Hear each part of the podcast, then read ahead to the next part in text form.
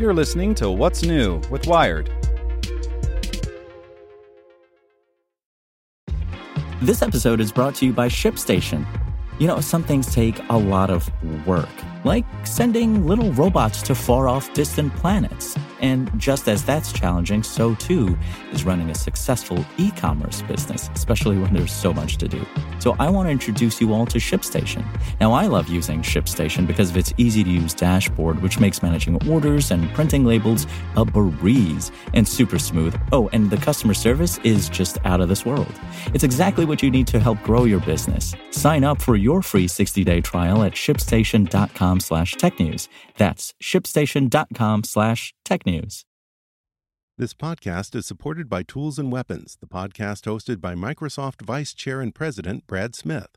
Each episode features insight you won't find anywhere else from the center of the conversation surrounding emerging technologies like AI. Right now in the podcast, you can hear a special episode where Brad Smith lays out Microsoft's vision for a vibrant marketplace driving the new AI economy. To hear more, follow or subscribe to Tools and Weapons with Brad Smith wherever you get your podcasts. Welcome to the spoken edition of Wired. The 20 year journey of the Meg, the movie the Internet wouldn't let die. By Brian Raftery. The shark wasn't working. It was the mid 2000s, and Jan de Bont, director of such big screen velocities as Speed and Twister, was showing off a small sculpture of Carcharodon megalodon, the ancient shark that was to be the star of his next film, Meg. Based on Steve Alten's 1997 book about a deep sea diver who encounters a prehistoric underwater beast, Meg had been the subject of a million dollar movie rights deal before the book was even published. In the nearly ten years that followed, the film adaptation had worked its way through two studios and several screenplays including one written by Alten himself. Now, with de Bont in charge, there was hope that Meg would finally be brought to life. The director had even commissioned a maquette of the movie's massive creature, described in Alten's book as a 70 foot, 70,000 pound prehistoric cousin of the great white shark. When the director showed the mock up to Alten, however, the author didn't see the same massive beast he described in his book. It looked like a bonefish, says Alten now. It was horrible. Ultimately, de Bont departed the movie, leaving Meg dead in the water once again, the latest setback in what had become an almost comically overcomplicated development process. When the newly retitled The Meg opens in theaters Friday, it marks the end of a two decade journey, one that saw numerous dead ends, yet throughout it all, Alten never gave up on Meg the internet simply wouldn't let him. To its fans, the appeal of Meg, says Nick Nunziata, comes down to a two word concept Jurassic Shark. In the late 90s, Nunziata founded CHUD, Cinematic Happenings Under Development, one of several movie obsessive websites launched in the pre Twitter, pre Facebook era. Back then, outlets like Ain't It Cool News, Dark Horizons and Corona Coming Attractions eagerly reported the latest scuttlebutt on long rumored films like James Cameron's Spider Man, and most notably, that infamously anticipated 1999 Star Wars prequel, The Balance of the Force. At least that's what we thought it was called at the time. And many of these sites' message boards were filled with speculation and sometimes indignation about what movies were coming next.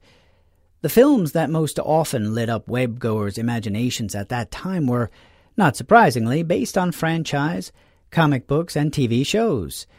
But amid all of the late 90s chatter about a possible new Lord of the Rings or Blade Runner 2, there was always a smaller but sustained frenzy over Meg. In 1996, Hollywood Pictures, a division of Disney, had optioned the rights to Alten's book, which opens in the Cretaceous period with the titular beast taking down a T Rex, and then cuts to the present day when humans find the megalodon lurking in a massive undersea trench. It's easy to guess what movie Disney had in mind when they bought Meg. Because it was a giant fish, a lot of people compared it to Jaws, says Nunziata, who read Meg shortly after its 1997 release. But Jaws is this primordial, character driven thing that's much larger than the sum of its parts.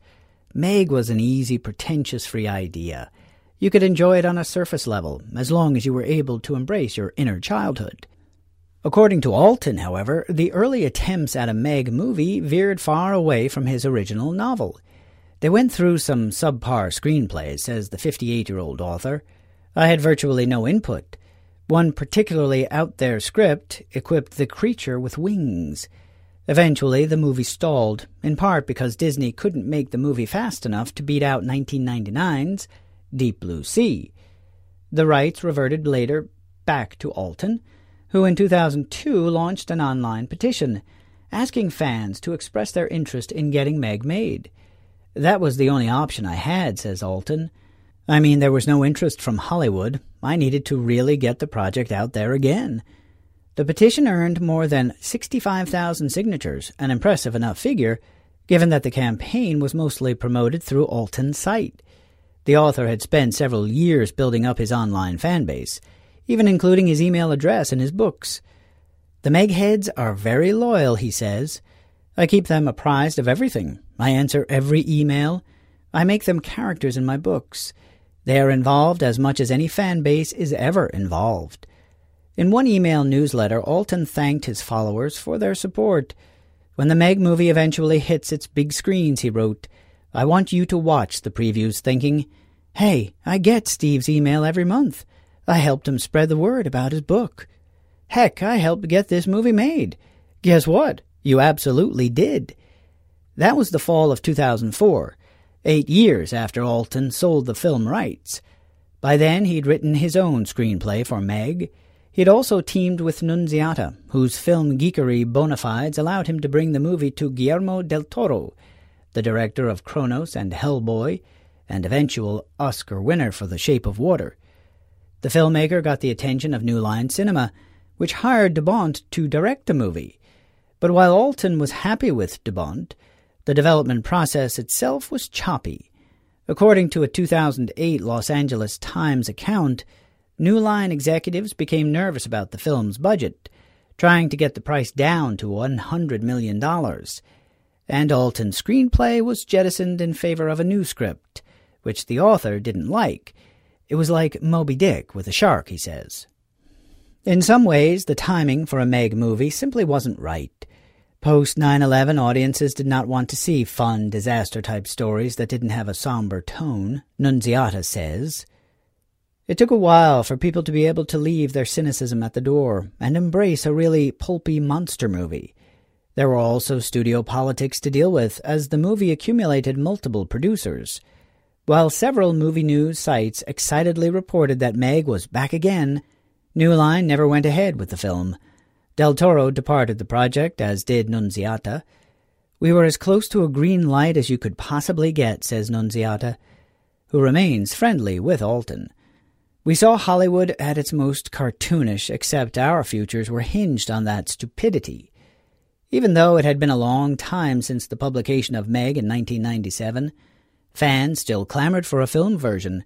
As one Ain't It Cool commentator asked in 2008, Where is the Meg movie? But after the New Line project dissolved, Alten's best answer was a succinct promise he posted to Megheads on his website. Stay tuned, folks. Maybe it's fate, says Alten, looking back at Meg's long and torturous development. It's late July, just a few weeks before the release of the now retitled The Meg, starring Jason Statham, Rainn Wilson, and Ruby Rose, and directed by John Turteltaub, who made the two National Treasure movies and the John Travolta is telekinetic now flick Phenomenon. The film's trailers play up its digital effects, which Alten notes wouldn't have been anywhere near as advanced 20 years ago. Plus, he points out the Meg has the advantage of coming out in the social media era. It's much easier to get the word out about a giant shark tale than it was in the 90s. Perhaps 2018 is the year Meg was destined to arrive after all. But that didn't make the last decade or so any less trying. After the movie rights again reverted back to Alten, he put his faith in Belle Avery, a producer whose work includes the 2007 Sidney Lumet drama Before the Devil Knows You're Dead. I trusted her to safeguard the project and make sure nobody does anything stupid, Alten says. In the meantime, the author continued to write books and correspond with his fans, even holding contests that allow their name and likeness to be used in his novels, while also informing them of his progress after receiving a diagnosis of Parkinson's disease in 2007. Finally, two years ago, the trades confirmed that a Meg movie was finally happening, co financed by Chinese company Gravity Falls. It took Belle seven years and a lot of hard work but she managed to get it done, says Alten. The arrival of the Meg marks the end of one of the longest movie waits of the web era.